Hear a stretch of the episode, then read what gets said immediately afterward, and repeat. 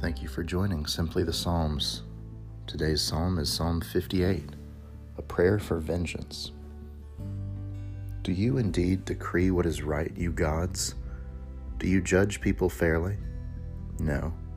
In your hearts you devise wrongs. In your hands deal out violence on earth.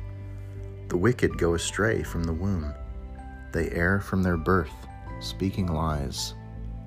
They have venom like the venom of a serpent like the deaf adder that stops its ear, so that it does not hear the voice of charmers or the cunning enchanter. O God, break the teeth in their mouths, tear out the fangs of the young lions, O Lord. Let them vanish like water that runs away. Like grass, let them be trodden down and wither.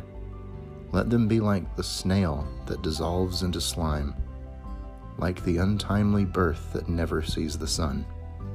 Sooner than your pots can feel the heat of thorns. Whether green or ablaze, may he sweep them away. The righteous will rejoice when they see vengeance done. They will bathe their feet in the blood of the wicked. People will say, Surely there is a reward for the righteous.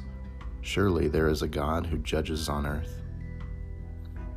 This has been a reading of Psalm 58. Thanks be to God.